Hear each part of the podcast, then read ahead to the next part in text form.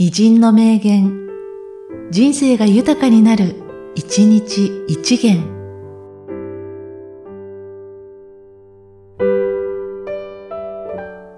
2月2日、寒茶山。雪は参道を要して、樹影ふかし、遠霊動かず、夜、ちんちん。静かに乱筆を収めて疑義を思えば、一水の政党、万古の心。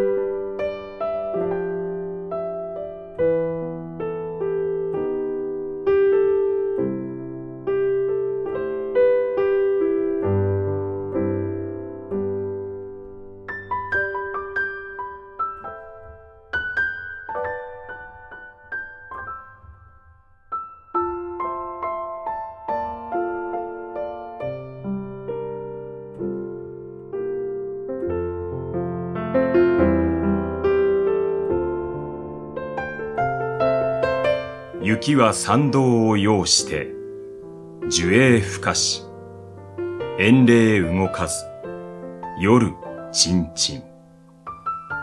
静かに乱筆を収めて疑義を思えば、一水の正当、万古の心。